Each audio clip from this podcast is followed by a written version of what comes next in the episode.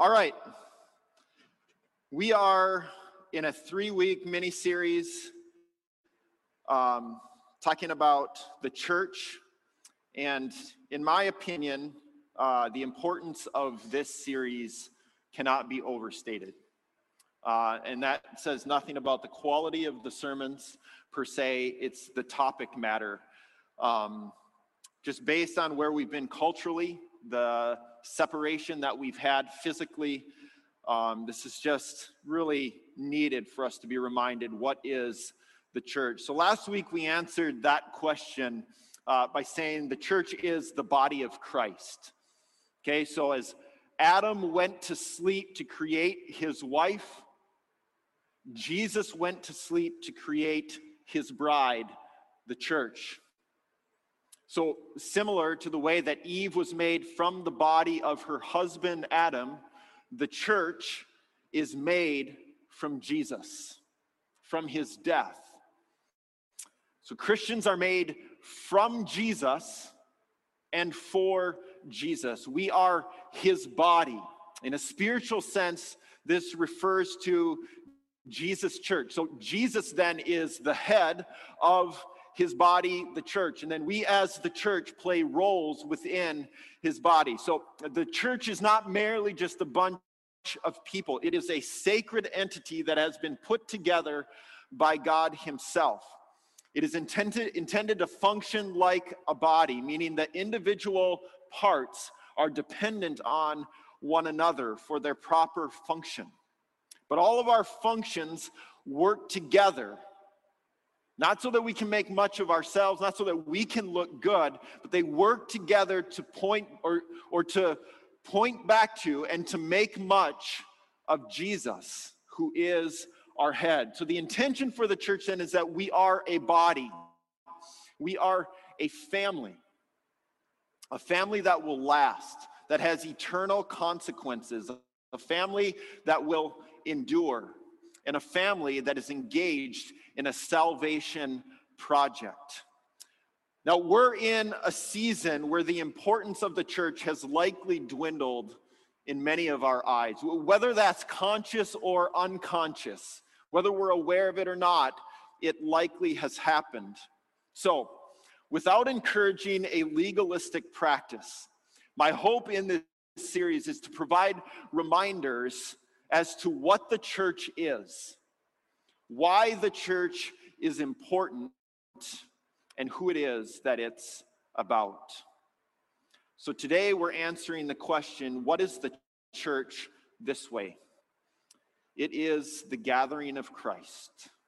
The church is the gathering of Christ. Now, this topic was planned at the beginning of the year. So it was not my initial plan that this sermon would be preached on our first Sunday that we are gathering together in six months.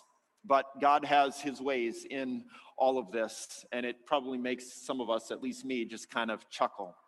Now, I want to qualify what I'm saying this morning with this.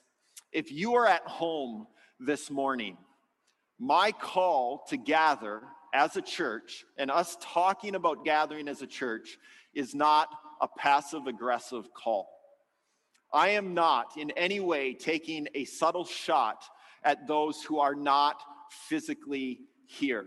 So I want to be really explicit about this. I am going to call us to gather. I'm going to say that this is normative for the church, but this is not a criticism of those who are at home this morning. God's call is that we would gather together. We should yearn for that. We should desire for that. We should make sacrifices for that to happen. But I understand that we're dealing with a dynamic in our culture that is very unique. Some have health issues. Others have concerns. And there are legitimate risks in all of this. And so, as the gospel calls us to grace, we also are called to grace in how we view those who are at home and those who are here. All right, So what I want to do this morning is I want to start near the beginning of the Bible in Genesis chapter three. We read there, the Lord God sent him out from the Garden of Eden, talking about Adam and Eve. He drove out the man. So soon after God created Adam and Eve, he is taking action that highlights separation. God is sending Adam and Eve out of their home, the home that he has created for them. So what we see happening here is a form of degathering from God. Adam and Eve are indicative of all of humanity. This is our reality. We have been separated from God because of our sin, and this is not good. And the emphasis on separation resulting from our sin is going to continue over and over as we would turn the pages of the Bible. So right after Genesis three, we're going to hear about the story of Adam and Eve's children and two of their boys named Cain and Abel.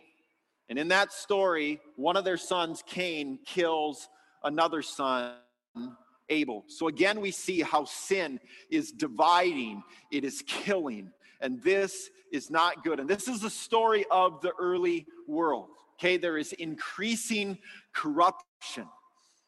You look at the world and we could describe it as being cursed. Some might say it is God-forsaken, so much so that God sends a flood, and that flood wipes out most of the world. And then after that, people begin to congregate again over the years. But God again is going to disperse those people who had come together to make their name great. So through the first eleven chapters of the Bible, we would look there, and if we think about this idea of gathering, we would say there's not a lot of hope for gathering. Like, what is going on here? What we see is people come together and God separates them. He degathers them.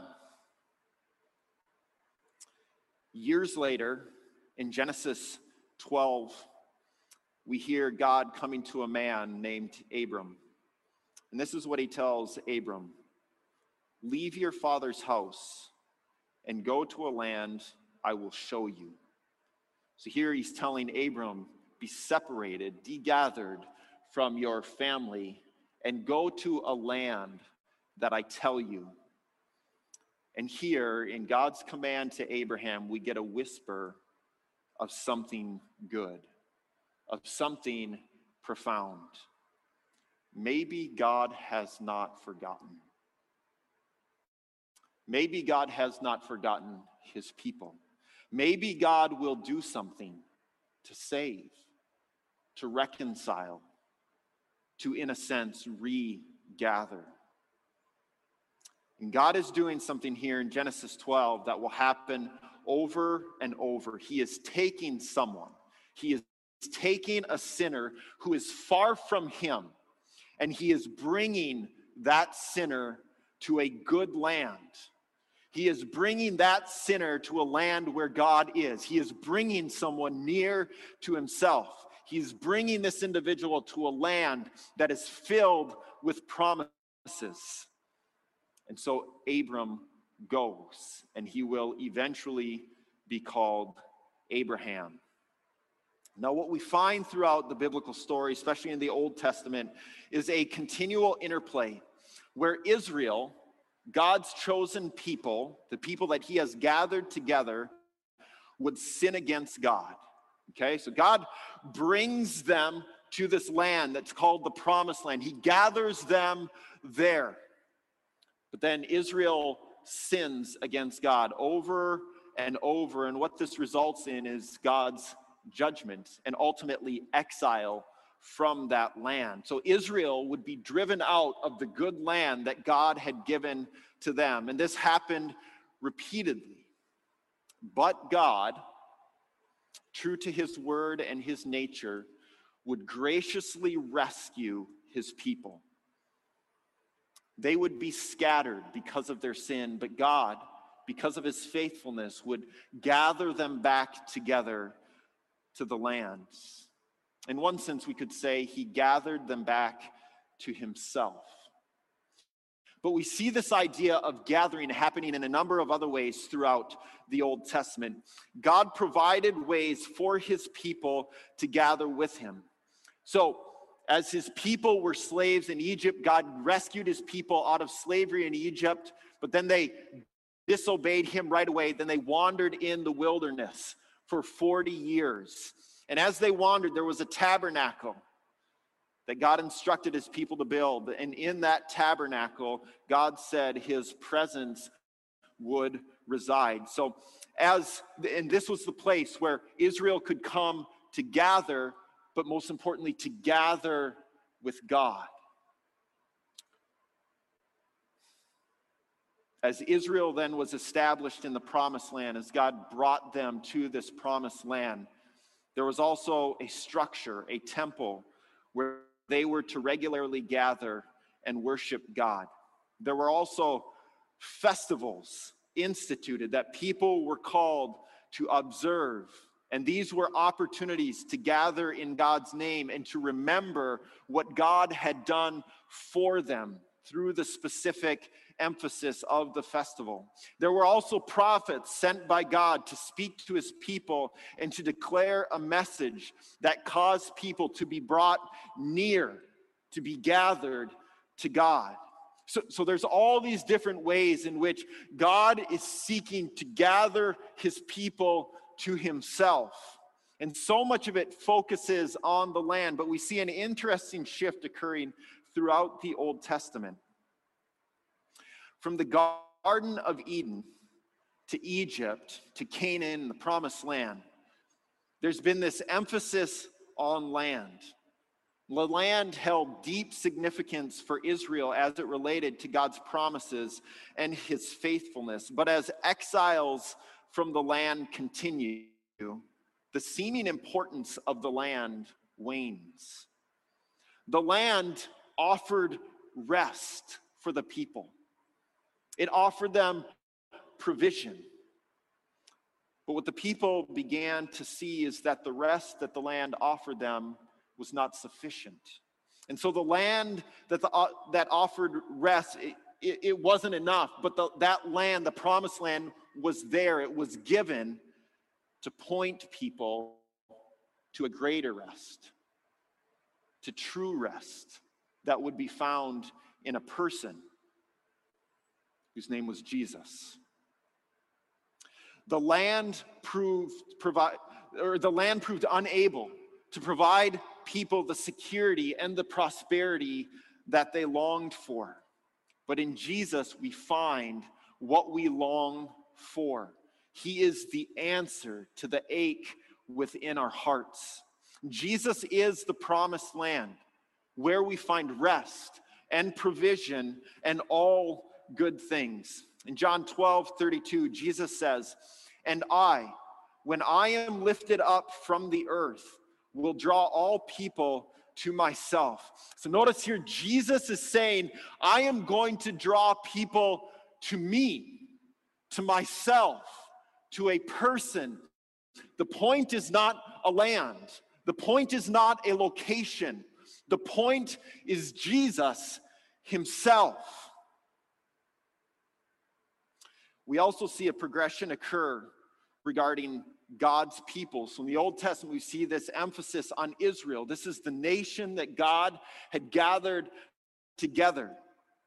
But as prophets speak to the nation of Israel, they cast this vision that expands their idea of God's people from Israel to all nations. And this will become all the more as we get into the New Testament and the emphasis becomes on this greater gathering in of all nations of the world, which is really good for those, really good news for those of us who are not Jewish, because that speaks to our reality.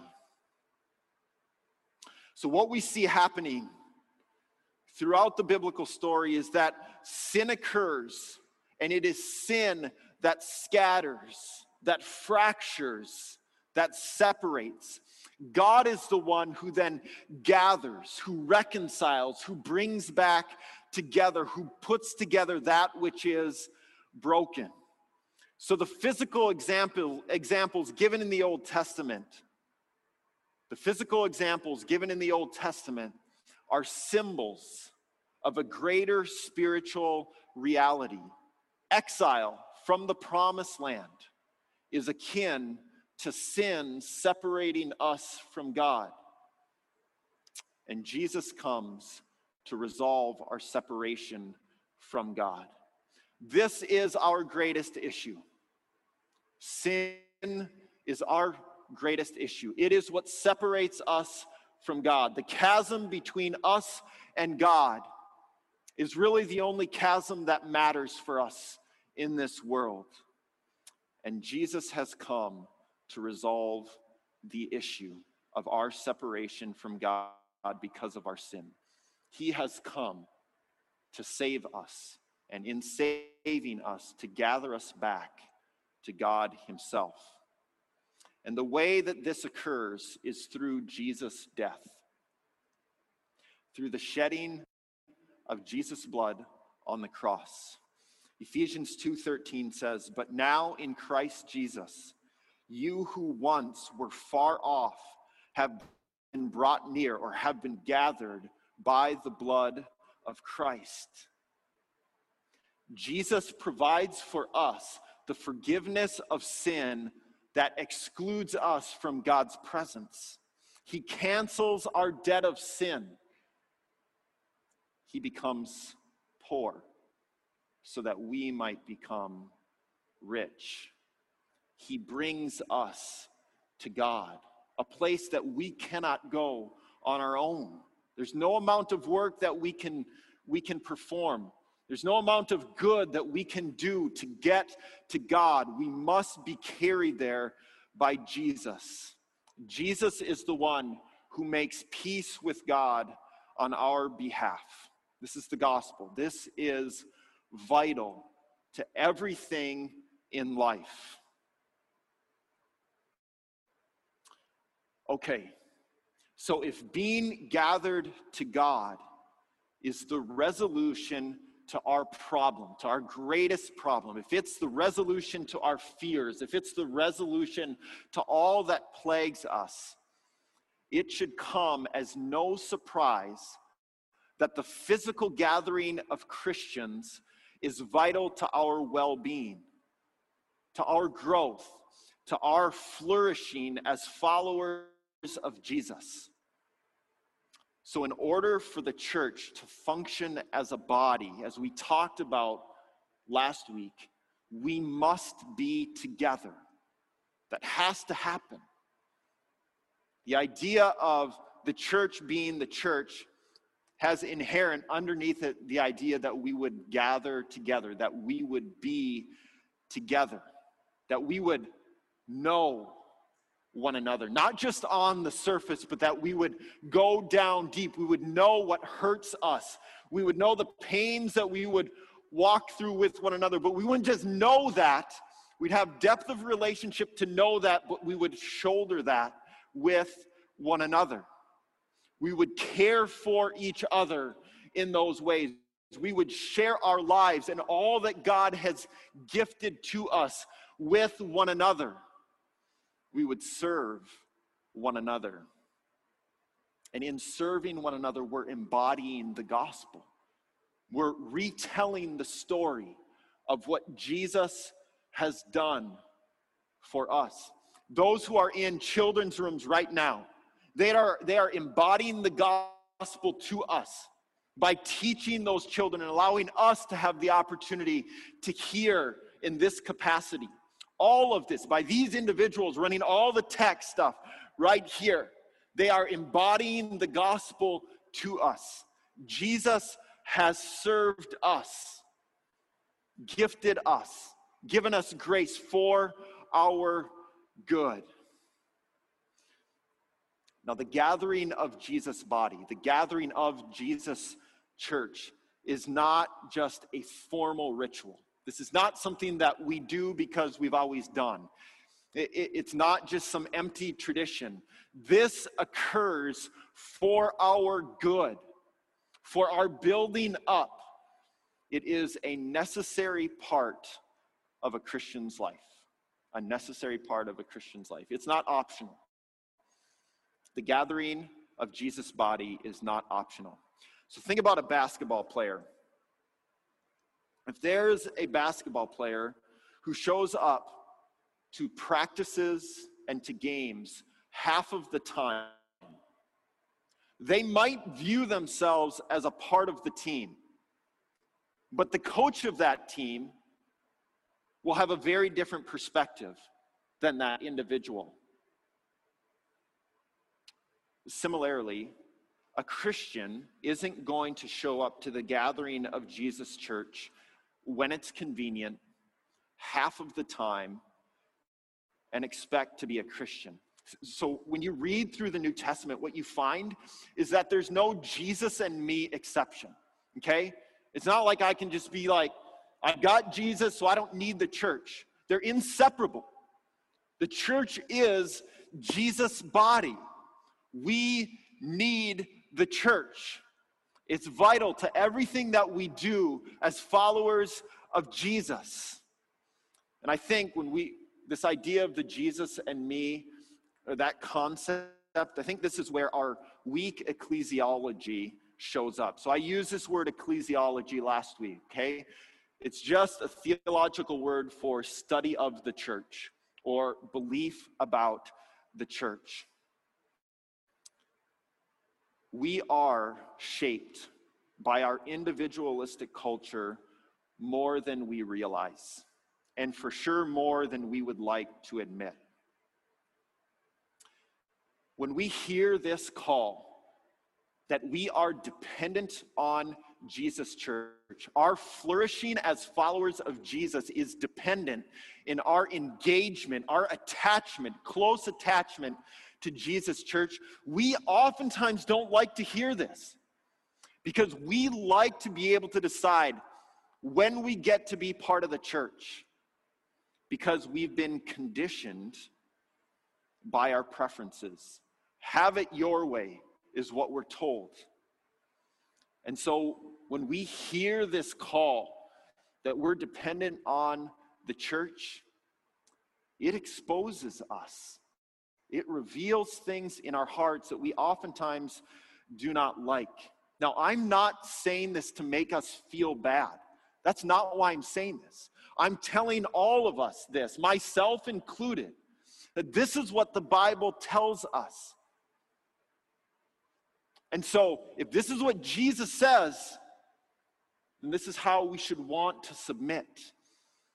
And if there are things in us that bristle against this idea, well, then it should help us to evaluate what's going on in our hearts, to wrestle with our love for what Jesus loves. Do you love what Jesus loves? Are you investing in the things that Jesus invested in? Are we affectionate and passionate about the things that Jesus was affectionate and passionate about?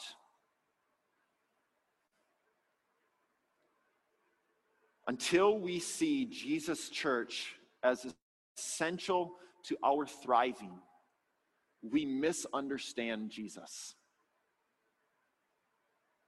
The church is life and death for Christians. That's not hyperbole. I'm not exaggerating. The church is life and death, with all its warts, with all its imperfections, with all its lack of technology. It's life and death for Christians. And here's why. Jesus' death on the cross is a saving act. Salvation is a gathering action. Our ongoing gathering together as his church is explicitly tied to Jesus gathering us to himself.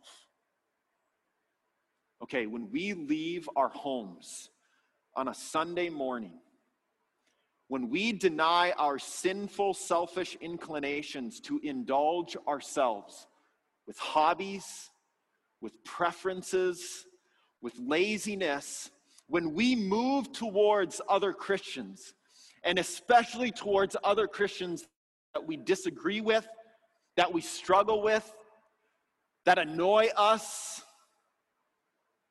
and we do this because Jesus instructed to do this. When we do this in faith, we are showing what Jesus has done in our hearts.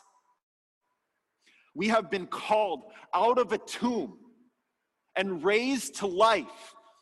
Jesus takes us out of our grave of selfishness and he raises us to life in his church. And gathering with Jesus' church is indicative of this. When we gather with Jesus' church, we are delighting in that which is Jesus. We are treasuring his body, even when we don't want to. And if we think about this idea of gathering with Jesus' body, with his church, when we don't want to, we can think of Jesus really closely here. Because right before Jesus is put on the cross, he asks his Father, if there's any other way, if there's any other way, when we go and gather with Jesus' church, when we don't want to, we are embodying the gospel, the beauty of the gospel, that Jesus did the hard thing, the thing that maybe we would say he didn't want to do for our good. We come when we don't want to, even for the good of others.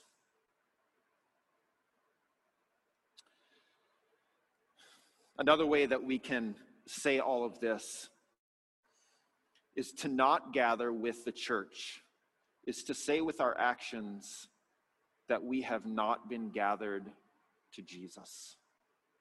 To not gather with Jesus' church is to say that we, through our actions, have not been gathered to Jesus. Now, take all of what I just said and understand that with what I said at the beginning of this sermon, acknowledging the fact we are in a pandemic.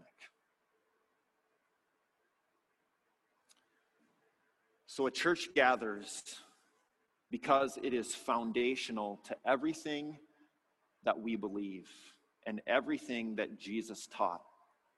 Aside from specific instructions, the whole premise of the church is based on the idea that we gather together, that we are near to one another, that we are invested in each other's lives. There are so many one another's in the Bible, and those one another's only make sense when we have proximity to each other's lives.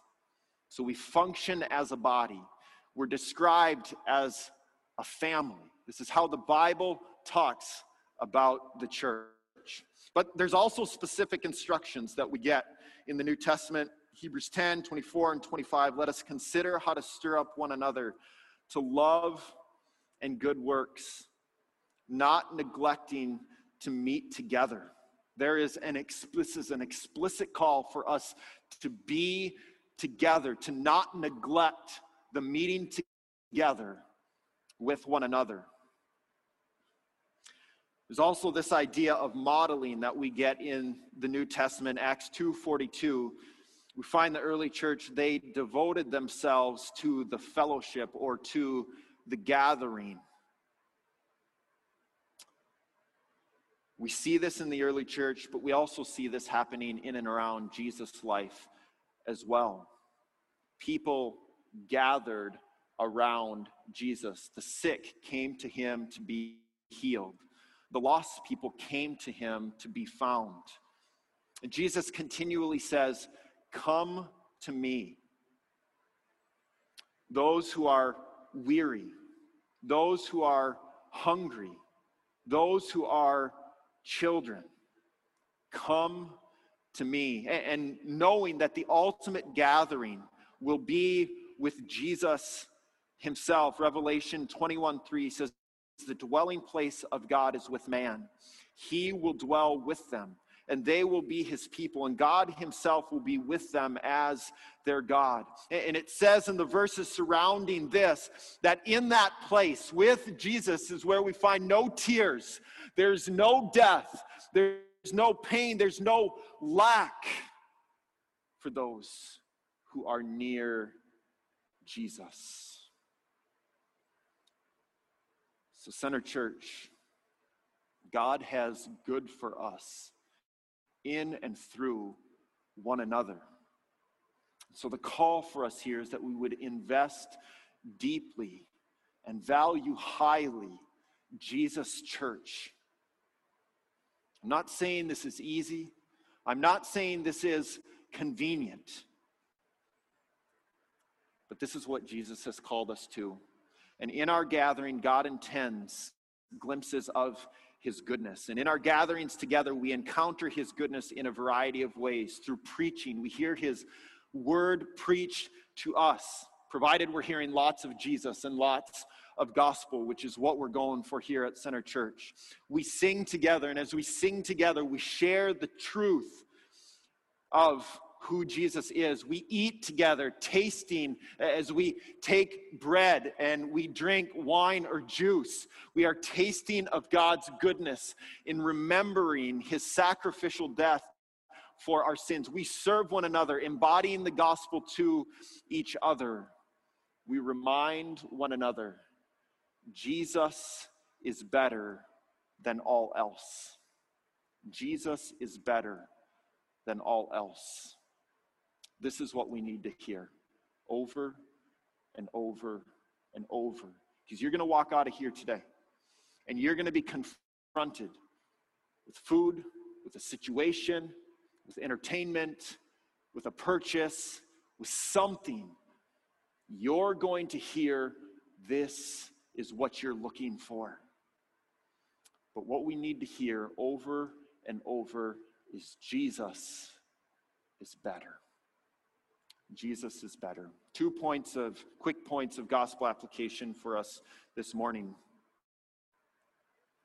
First of all, Jesus is a gatherer. Jesus is a gatherer. This is who he is. I think of him going after the one lost sheep.